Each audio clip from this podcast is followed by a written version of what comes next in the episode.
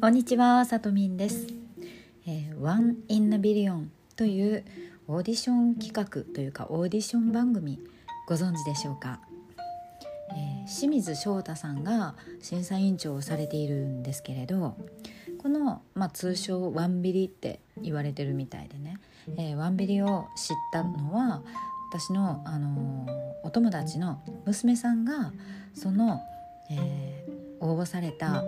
5,000人以上の応募者の中から最終審査を通過した23人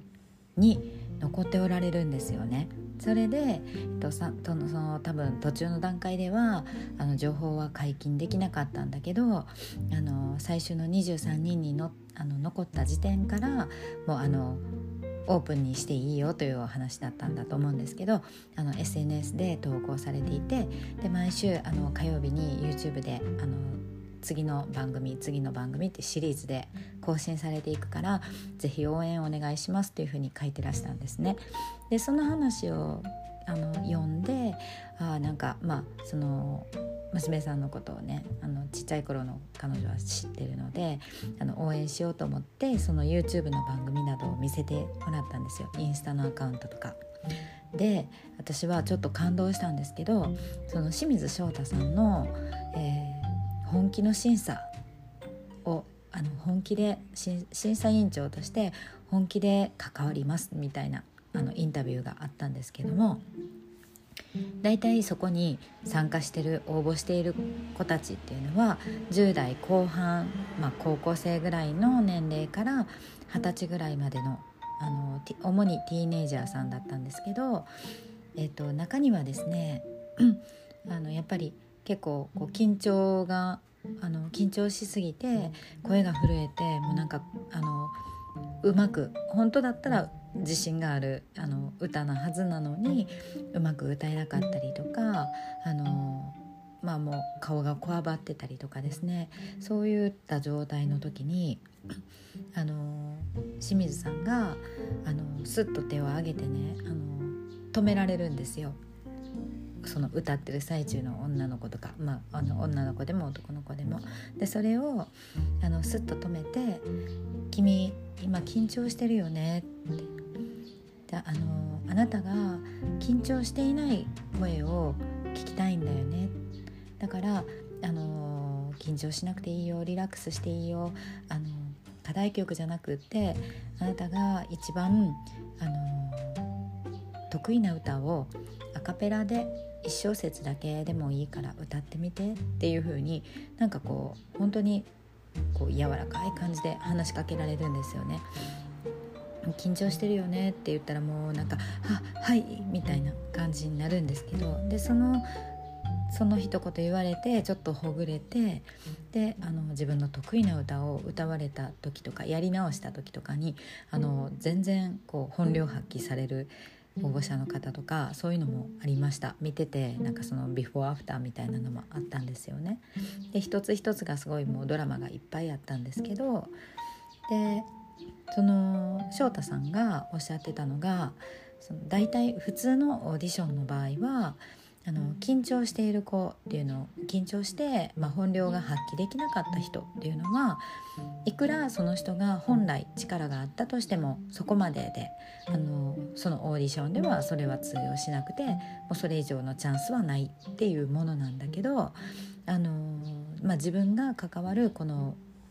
ワンビリのオーディションに関しては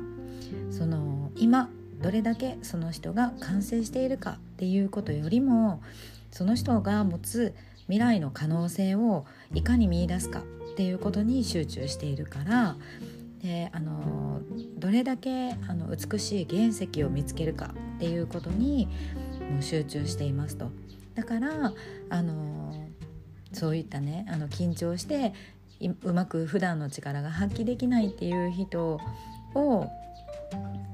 ちょっとでもこうもうもうワンチャンスというかあの少しでもリラックスしてもらって本当のその人のあの力を少しでも出せるように手を貸すっていうふうなことをおっしゃってました。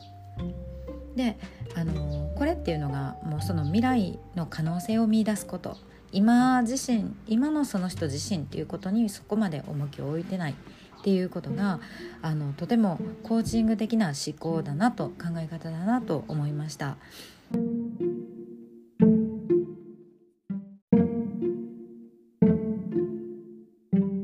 そして、えっと、この番組を通して一人一人の人間的成長っていうのが一番あの望んでいることなんだっていうふうにっしゃっててねで最終審査のその、えー、3次審査かな？に通った23人の方を、えー、あのサプライズでご自分の武道館ライブに招待されたんですね。でその模様もあの、えーと、映像っていうか番組になってたんですけどもそのさそ自分がその23人の子たちにどのぐらいの期待をかけてどのぐらいの思いを込めて自分の武道館ライブに招待したのかっていうことを考えてもらった時にあのー、それは確実に一お客さんとして来ているっていうことじゃないよねっていう話をされてたんですよね。自分があのー、いつか必ずあちら側ステージの側からここにたくさん集まってるお客さんたちに自分もそのエンターテイナーとしての感動を与える側の場所に立つんだっていうそのこの未来を自分の未来をしっかりとイメージしながら見るっていうことだよみたいなそういうことをおっしゃってたんですね。であのー、来たその子たちっていうかその参加者の人たち一人一人のインタビューもそう本当にねなんていうかやっぱ高揚してる感じあの私もあちら側に行くって決めましたとかあの自分があそこの上に立って踊ったり歌ったりしてあのどれだけの人にあの勇気を与えられるかなとかそういうことがあのありありとなんかこう想像しながらあの見せていただきましたとかも感動で胸がいっぱいですみたいなそういう感想をされてる方がすごい多かったんですよね。でこれもすごいコーチング的なあれだなと思ったんですよね。その自分のなりたい未来予想あの理想の未来憧れている未来といったものにどんだけ臨場感を持てるかっていうことがやっぱりあの夢を叶えていくっていうことにとって肝なんですよね。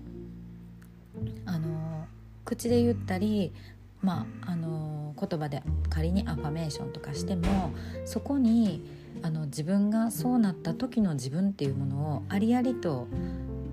リアルに感じる想像するっていうことができないとそれっていうのはまだまだ弱いんですよね。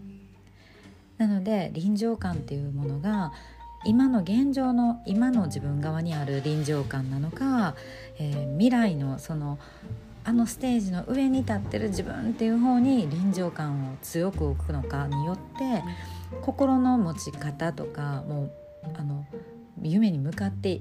走っていく速度とかっていうのも格段に変わってくるんですよね。そのあたりを